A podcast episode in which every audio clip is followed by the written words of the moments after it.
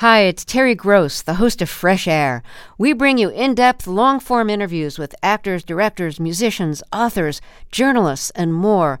Listen to our Peabody Award-winning Fresh Air podcast from W H Y Y and N P R. This is Colorado Edition from K U N C. On today's show, we learn how residents of rural areas are accessing faraway vaccination sites. And we hear from a high school leader on racial equity and the importance of recruiting more teachers of color. Students that are exposed to having a teacher of color are more likely to graduate and attend college. Plus, we'll have more on how the vaccine rollout is going for educators. That's coming up. You're listening to K U N C's Colorado Edition. I'm Henry Zimmerman. And I'm Erin O'Toole. Getting shots into the arms of Mountain West residents is tricky when you factor in transportation. Vulnerable people in urban areas need rides to appointments. Meanwhile, rural residents without transportation often live miles away from vaccination sites. K U N C's Robin Vincent has more on the less acknowledged component of the vaccine rollout. seventy-four-year-old Diane Huntress lives in Denver and says trying to get a COVID shot for her and her husband is like applying for a job. I can't talk to anyone. There's no phone number. All the emails we get say, do not reply. The problem is, where can I go? Can I get there? And when are they going to have it? She says it's all anyone can think about in her social circle. I can't see anybody, an acquaintance on Zoom, without the question, have you gotten the vaccine yet? And for Huntress and her husband, it's not just finding an appointment, it's getting there too. They can't afford a car. And in the age of COVID, they're hesitant to take public transit or a group ride. Instead, they'll use the nonprofit Colorado Car Share and pay six dollars and fifty cents an hour plus mileage to borrow a car. That option is available in Denver and Boulder so far. For rural residents scattered across the Mountain West, this type of service may not be accessible. Plus, the distances to vaccination sites are often much, much greater. Shonda Schrader is with University of North Dakota's Center for Rural Health. She says when it comes to states' vaccination plans, transportation was this forgotten variable, not intentionally, just not factored into all the barriers they were anticipating for the vaccine rollout. If the pandemic has taught us anything, though, it's rapid innovation. Doctor Richard Zane is chair of emergency medicine at University of Colorado. He's spearheading ways to get underserved communities vaccinated, like pop-up clinics in rural areas. And it may be that there are only five hundred people in that community that need to be vaccinated, in which case we'll just do it once or enough to get the entire community. Some will have a hard time making it to those neighborhood sites, though. An estimated one point nine million Americans age sixty-five or older are fully or largely homebound, and more than five million face limitations that make leaving their homes a difficult task. Well, it's a huge issue, and it isn't just an issue with COVID. That's Marianne Harvey with Disability Law Colorado. She points out that healthcare access for people who have mobility issues is a long simmering problem, particularly in rural areas of the state where there is not public transportation and people are widely dispersed. For his part, Doctor Richard Zane is working with local leaders in Colorado to address this. And he says a bigger solution is on the horizon. The game changer, we hope, is going to be the Johnson and Johnson vaccine. The J and J vaccine, as Zane often calls it, is only one dose and has a longer shelf life than the Moderna and Pfizer vaccines. Zane says those two-dose vaccines present big logistical challenges, so he's hoping that the combination of having developed the playbook, essentially, for pop-up clinics and the relationships with the community providers, in addition to the single-dose, highly effective, less logistically cumbersome vaccine, is going to have significant impact. He sees health providers being able to visit someone's home to administer the J and J shot. In the meantime, outreach falls on many local health departments in the region, and they're getting creative, too. Eric Merchant is with Lewis and Clark Public Health in Montana. We have rural populations that have transportation barriers, and in the wintertime, that's complicated even further, of course. That's especially true in his sprawling rural county. It's more than three times the size of Rhode Island, with a population of roughly sixty-nine thousand people.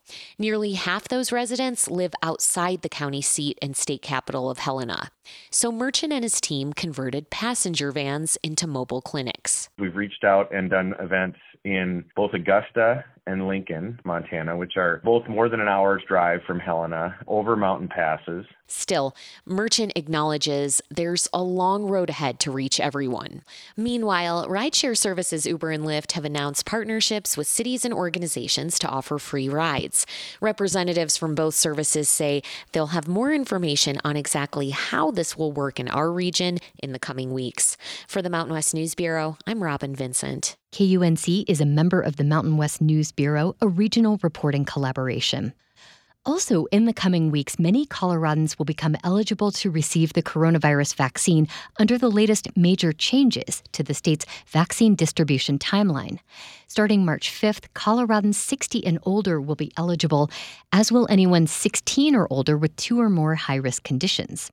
The state then estimates that beginning in late March, a huge swath of Coloradans will gain eligibility. That group would include higher education, faculty, and staff, news that was welcomed by college leaders in in the state who are eyeing a return to campus in the fall. To talk more about how the vaccine rollout is going in the world of education and what it all means for students, teachers, and schools, we're joined by Erica Meltzer, Bureau Chief at Chalkbeat Colorado. Erica, thanks for joining us. Thanks for having me. Who is going to gain eligibility in higher education under this current iteration?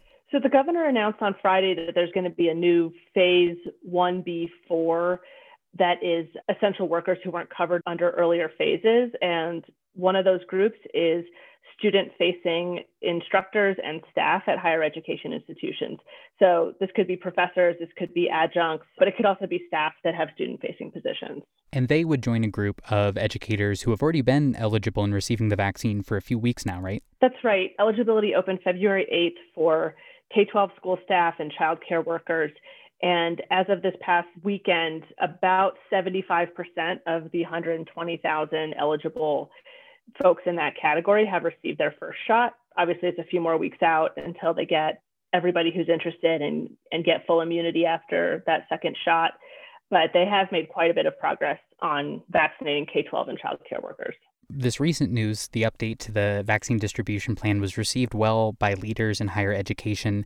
Does it mean any changes for how school might look this semester, or will it mostly impact maybe summer semester or the fall? I think the, the big difference here is really giving some peace of mind and protection to folks who have already been teaching in person. In Colorado, we haven't made reopening either at the K twelve or the higher ed level contingent on vaccination. It's been more in relationship to community transmission levels. And so when eligibility opened for K twelve staff, there were some questions about why aren't higher ed included in this as they are in some other states. And Governor Polis said, you know, well, a twenty-year-old can learn online a lot better than a seven-year-old. But there's actually been this whole time, whether it's community college classes, like hands-on stuff like auto mechanics and welding, and even, you know, classroom instruction at four-year universities. All of this, to some degree, has been in person, and we've seen both C U and C S U come back with sort of partial in-person schedules already. So I think the big difference here is is peace of mind. And I think going forward, we could see shifts to quarantine policies as more people become vaccinated. Well, we talked about how middle school and high school teachers and support staff have been getting the vaccine for a while. How has that been changing return to school plans across the state? Across Colorado, a lot of middle and high school students, even if they've been in person, they've been in person on these hybrid schedules that were intended to reduce class size. And we're seeing a big push to bring these students back full time, whether that's four or five days a week. Different districts have different schedules and plans, but mostly they're built around coming back full time in person after spring break. And some of this is facilitated by more school staff becoming vaccinated. The hope is that with that protection, you don't need to be quite as worried about classroom transmission, though there's obviously still, some people are, will still be concerned for students. And I think there's been a concern that with this hybrid schedule that student engagement might be lower on the days that students are remote or doing asynchronous work, and that they're losing out on learning time. So there's just been this big push to get them back in the classroom more. And I think we're going to see that increasingly across the state. How does student vaccination factor into these return to school plans? You know, right now, the vaccine isn't authorized for folks who are younger than sixteen, and it's going to be a while until those folks become eligible, with, you know, the exception of maybe some people with health conditions. We're hearing different things about when younger children might become eligible. Maybe it would be in the fall. Maybe it would be in twenty twenty-two. I think it's definitely a concern that's out there for some families, but I don't see it driving the school opening conversation. I do think it will be interesting to see if this, if there's a push to make this a required vaccine once it's available to children. In Colorado, we are one of the states that makes it easier to opt out of vaccines. We're not super into requiring parents to get their kids vaccinated, but I could see that being potentially a pretty heated debate. Erica Meltzer is Bureau Chief at Chalkbeat Colorado. Erica, thanks as always for speaking with us. Thanks for having me. You're listening to Colorado Edition from K U N C. I'm Henry Zimmerman. And I'm Erin O'Toole. Last month, former N F L wide receiver and University of Northern Colorado student-athlete Vincent Jackson was found dead in Tampa, Florida. He was thirty-eight years old. And though the cause of his death is still under investigation, Jackson's family has donated his brain to Boston University's Center for Chronic Traumatic Encephalopathy. Chronic traumatic encephalopathy, more commonly known as C T E, is a degenerative brain disease that has been found in the brains of many former football players. Researchers have found a strong connection between C T E and repeated traumatic brain injuries, like concussions. To help us better understand C T E and how it affects our brains, we're joined by Doctor Chris Nowinski. He is a researcher at Boston University's C T E Center, and he also co-founded the Concussion Legacy Foundation in two thousand seven after seeking help for his own post-concussion symptoms related to his time as a college football player. Doctor Nowinski, welcome to Colorado Edition. Thank you for having me. You study brains, most notably the brains of football players and other athletes after they've died. But clues of C T E present themselves in athletes while they're alive. Can you tell us more about the signs and symptoms of the disease while people are still with us and what we can learn from looking at their brains after they pass away? C T is most clearly associated with progressive cognitive impairment, and it's often mistaken for Alzheimer's disease. People start having problems with uh, short-term memory and then eventually long-term memory and eventually progress into dementia. Prior to that, we see problems with behavior and mood. So uh, a lot of the folks diagnosed with C T E have been battling depression. Uh, many of them have been battling impulse control problems or have been diagnosed as bipolar or have aggression issues or have substance abuse problems. And what does C T E look like when you find and examine it in a brain? We're picking up that a, a lot of the people who develop C T E, and even those who don't, who played a long sports career, develop white matter changes. So the, the long, slender axons that are part of every neuron that are one one-hundredth the width of a human hair are surrounded by a, a cell that looks white. And that can break down because of the stretching of that axon. And so you see this white matter degeneration, and that is almost certainly causing symptoms, but it's much harder to piece together because it's a little more randomly distributed than the C T pathology. But right now, we're we're sort of getting this idea, this global idea that, you know, even without C T per se, people who've been hit in the head thousands of times are more likely to have other problems neurologically. Can you give us some context for this field of research? Because it feels like there's been a ton of research done in the last ten or so years. How has it changed since you've been involved? Yeah, ninety-five percent of the research on C T has been done in the last fifteen years. C T was first described widely as punch drunk because it was first identified in the nineteen twenties in boxers. And I don't know if it's a medical bias or, or what it was, but there really was not a lot of research into this. Statistically, we have diagnosed seven hundred people with C T over the last thirteen years at our brain bank. But before we started our brain bank, there were only forty-five cases ever diagnosed in the world and published in the literature. This disease exists in all people who are exposed to repetitive brain trauma: football players, hockey players, rugby players, soccer players, and people who serve in the military, especially those who are exposed to blast, and people who are victims of trauma and abuse. So it is much more widely recognized now. In two thousand eight, when our Concussion Legacy Foundation partnered with Boston University and the V A to start this research program, we were the first in the world dedicated to C T. Now, you mentioned the Brain Bank, and I think that's a super interesting part of all this.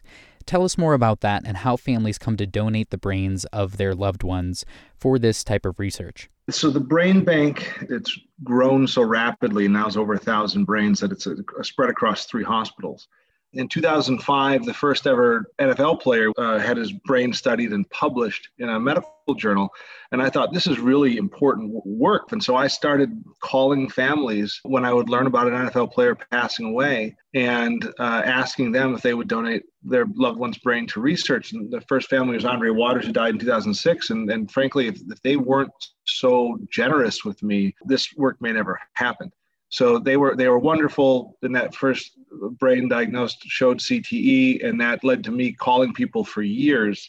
And as the awareness of the work has continued, uh, thankfully now families call us most of the time, so I don't have to monitor the obituaries as closely as I, I used to. Do you ever find yourself getting pushback in this research from, from people who maybe don't want the ethics of football or other sports to be called into question? Yes, we do get pushback. Um, the pushback has evolved over time. You know, it was much stronger and in our face at the beginning. Um, you know, two thousand seven uh, was sort of when this became a national discussion, and you know, we were called, you know, charlatans and kooks, and you know, we're doing it for research dollars or whatever it was. And then what this C T research forces everyone to do is change. You know, if if we had published studies saying every year you play tackle football increases your odds of developing C T by as much as thirty percent, um, if that's the case, we should probably not have children playing this game. And the reality is people don't like change. They don't like being told what to do. So um, we have created, you know, lots of enemies. You yourself played American football and were actually a professional wrestler in your early twenties. And during that time experienced several concussions. How do you look back on your own experience as you do more research and learn more about our brains and what happens as a result of these kind of impacts?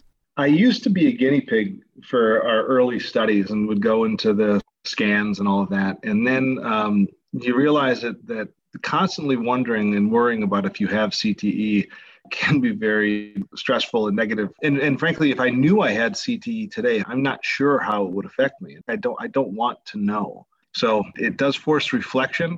And, you know, what I try to do is turn that negative energy and anxiety into the, the passion I have for this research and the, the urgency of it. I'm trying to channel that into something positive, because it's sort of crazy to think that the choice of the sport that I quote unquote chose when I was thirteen would affect, you know, how I might parent my children and what kind of father I am, what kind of husband I am, you know, how long I can work before cognitive problems set in. So sometimes when I am talking to other athletes who are concerned, I remind them, look, we're all going to die of something. So let's not dwell on this one too much from a negative perspective, but let's try to channel this energy into something positive. Of the first one hundred eleven brains of former N F L players you studied, one hundred ten of them were positive for C T E, which is just astonishing. Given that information, what do you think the average American should know about head injuries or contact sports, or maybe just specifically American football? one hundred ten was ten percent of the N F L players who died over that study period. So the minimum prevalence of C T in N F L players is, is ten percent. And it could be as high as, you know, ninety percent. It's probably somewhere around the middle. That's a huge number. Like if we just change the word C T to brain cancer, like you'd shut down a game of football, right? But for some reason, we, you know, we aren't looking at it that way. I think the simple answer is let, let's just stop getting hit in the head so much. And if you are going to choose to get hit in the head, let's make sure that people who are doing it are old enough to understand the risks that they're exposing themselves to. And if they still want to do it, that stage, you know, let's also make that as safe as possible. That was Doctor Chris Nowinski, a researcher at Boston University's C T E Center. On Monday, we spoke with Brandon Charles, Assistant Athletic Director and Chief of Football Operations at the University of Northern Colorado, about the life and career of Vincent Jackson, former N F L wide receiver and U N C Bear. You can find that interview and other past shows at our website, K U N C dot org. In February, the Denver Public Library announced recipients of their annual Juanita Gray Community Service Award. The award honors African-American community leaders who make outstanding contributions to the Denver metro area. It is named after the late Denver librarian Juanita Gray, who was highly regarded for her community outreach work in the nineteen sixties and seventies. Jayla Hemphill is the recipient of this year's Youth Award. Hemphill is a seventeen-year-old senior at Northfield High School in Denver, and she joins us now. Jayla, welcome. Hi. One of the reasons you were nominated for this award is because of your participation and speech at the Denver Public Schools Black Lives Matter rally last summer. What did you speak about? I spoke about a myriad of things, but ultimately it came down to the issue of racial equity. But most of the work that I do in terms of community service and volunteering is the connection between racial equity, education, and gun control. Well, another reason that you were nominated for this award and something you just mentioned is your advocacy for stricter gun control laws in Colorado. What has made you such a strong advocate for this particular cause? This was an issue that I uh, grappled with a lot growing up. When I was around eight years old, there was both the Trayvon Martin shooting and the Sandy Hook shooting. So in the same year, it had to be explained to me that, one, yes, people will absolutely target you due to the color of your skin. And unfortunately, there's not much that can be done about it unless you are in the political scheme of things. Uh, but in addition to that, there's very little justice for those uh, situations where people are targeted for the color of their skin. Uh, secondly, the Sandy Hook shooting, I, I remember pretty vividly sitting in the classroom. I was in fourth grade, and it had to be explained to me by my teacher that there were going to be new procedures in our school. One of them was we had to travel in pairs uh, every time we left the classroom. And if there was a lockdown or a drill while we were out of the classroom, we were under no circumstances allowed back in. Which, while it was, of course, meant for the protection of the students, today it translates more to, well, it's better for two of you to get shot than one. So that entire issue uh, and having to face those things and those dangers at eight years old is a huge reason why I think on a national scale we need to um, improve our protection of not only people of color, but students in the classroom. I want to ask about another one of your um, efforts that you're um, working on, and that is recruiting more teachers of color at Northfield High School and really within the whole Denver public school system. What issues are you trying to address by hiring more teachers of color? Having done a fair bit of research on the necessity of teachers of color, um, there are multiple benefits to it. For example, students that are exposed to having a teacher of color early in their elementary years between kindergarten and third grade are more likely to graduate and attend college. However, for students of color, uh, while the same statistics are true, much of it comes down to the issue of representation. And that can mean several things. In English classes, it can mean that there are harmful stereotypes that are pushed in books and what we read, but they're not being properly addressed because no one's picking up on them, but that Black kid in the back of the room. In history, it can mean that there are justifications for certain historical actions that are made and not fully addressed to the fullest extent because nobody sees a problem with it because they're not a part of the racial group that was affected by it. Getting out that student voice and allowing students to take control of their learning is the largest driving aspect of the work that I do. So while I have been working on a bit of an initiative for it that would push for hopefully mandating, but at least getting more C D Ls, uh, which is culture and diversity licenses for teachers, mandating those things would make it so much easier for students of color to express themselves in the classroom. But it would at the very least make sure that they are to some extent understood beyond the inherent beliefs of a white teacher.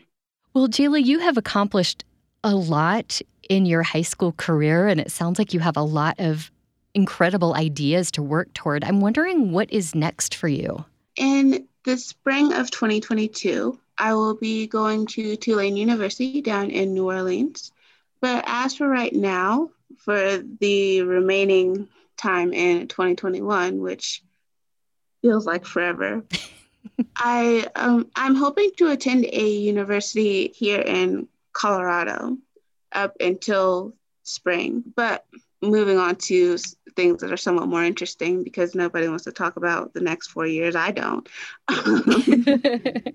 After that, I'm hoping to go to law school. So I was accepted as a political science major and a minor in sociology. And going to law school, I want to study family law and help out the underserved and low-income communities that are subject to different sorts of abuse, or they are more likely to indulge in drugs, et cetera. Jayla Hemphill is a seventeen-year-old senior at Northfield High School. She is the youth recipient of the twenty twenty-one Juanita Gray Community Service Award from the Denver Public Library. Thank you so much for joining us. Thank you for having me. That's our show for today. Tomorrow, we'll learn more about the graduating class of an inclusive higher education program at the University of Northern Colorado. I'm Henry Zimmerman. And I'm Erin O'Toole.